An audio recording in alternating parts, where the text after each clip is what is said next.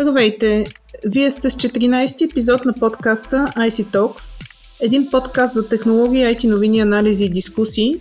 Аз съм Майя Бойчева, а днес мен е главният редактор на списание CIO Деница Дженева. Здравейте! А, вече сме в окото на пандемията и ако в миналия епизод си говорихме за коронавируса от позицията на до някъде странични наблюдатели, то днес и ние сме сред главните герои главни герои в филм, чието сценарий все още се пише и който всички се надяваме скоро да бъде завършен. Дени, Азия като че ли вече взима глътка въздух, но сега коронавирусът бушува всичка сила в Европа и в Северна Америка. Какви са последните анализи и прогнози? Как ще се отрази на технологичните компании? Едно проучване на IDC, което е на тема ICT инвестициите в Европа, показва, че очаквано са се забавили доставките на техническите поръчки от европейските организации. През декември месец IDC прогнозира ръст от 2,8%, а сега ревизира прогнозата си за ръст от проценти половина. Очаква се, според анализаторите, ускорено проникване на цифрови решения в сфери като дистанционната работа за ученици, за студенти, за служители. Въздействията на кризата все още не са достигнали до нивата от финансовата криза 2007-2008 година, също така показва проучването. И има някои сектори, които въпреки забавения ръст растеж ще отбележат по-сериозен ръст. А как ще се отрази кризата на отделните сегменти от IT сектора? Хардуерните пазари страдат заради рестриктивните мерки, които удрят както производството, така и доставките. IT услугите са най-засегнати, защото се отлага вземането на бизнес решения и това е подсектора, който се очаква и да пострада най-сериозно от кризата.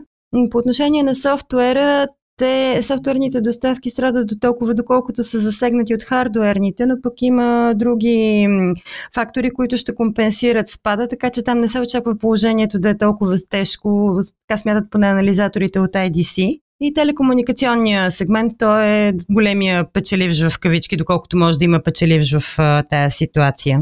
Добре, какво се случва на капиталовия пазар с технологичните компании?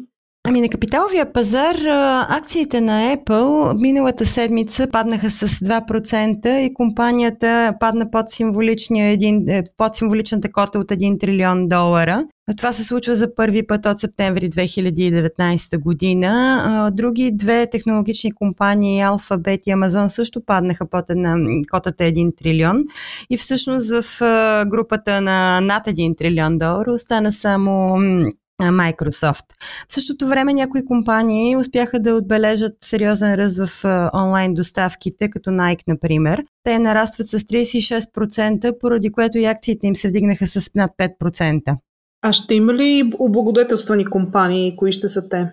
Няколко индустрии ще се възползват от кризата. На първо място това са тези, които предоставят облачни изчисления, като Amazon Web Services, Microsoft Azure и Google Cloud. Това са така големите печеливши отново в кавички, тъй като колкото повече служители работят от домовете си, толкова повече работи натоварвания биват мигрирани в облака. Също така технологиите за видеоконференции вървят нагоре. За момента големия печеливш е Microsoft, тъй като компанията обяви миналата седмица, че Ежедневният брой на активните потребители на нейния пакет за съвместна работа Teams се увеличил с 12 милиона души. Zoom Video Communications, това е една компания за отдалечени конференции, отбелязва 130% ръст на цената на акциите си от началото на годината. Други, които ще отбележат ръст, това са платформите за електронни плащания Visa, Mastercard, American Express, тъй като някои магазини чисто физически вече приемат само електронни плащания електронните, електронната търговия също призовава да се плаща не с наложен платеж предимно по електронен път. И като стана въпрос за електронната търговия, тя също е една от един от отраслите, който отбелязва ръст. Също така различни услуги като онлайн доставки на хранителни продукти, които дори в България започват да стават все по-популярни, те отбелязват ръст. Стриминг услугите, игрите, видеото, Netflix, Disney+, YouTube, при игрите Microsoft, Xbox, Google Stadia, PlayStation и не на последно място телекомуникационната индустрия, тъй като на тяхната база се извършва цялата дистанционна работа и обучение. А също така те предлагат и различни технологии за защита, които са много сериозно, много важни за успешното извършване на дистанционна работа. Добре, благодаря ти, Дени. Ще продължим да следим темата COVID-19. Разбира се, искрено се надяваме нейната актуалност постепенно да намалее.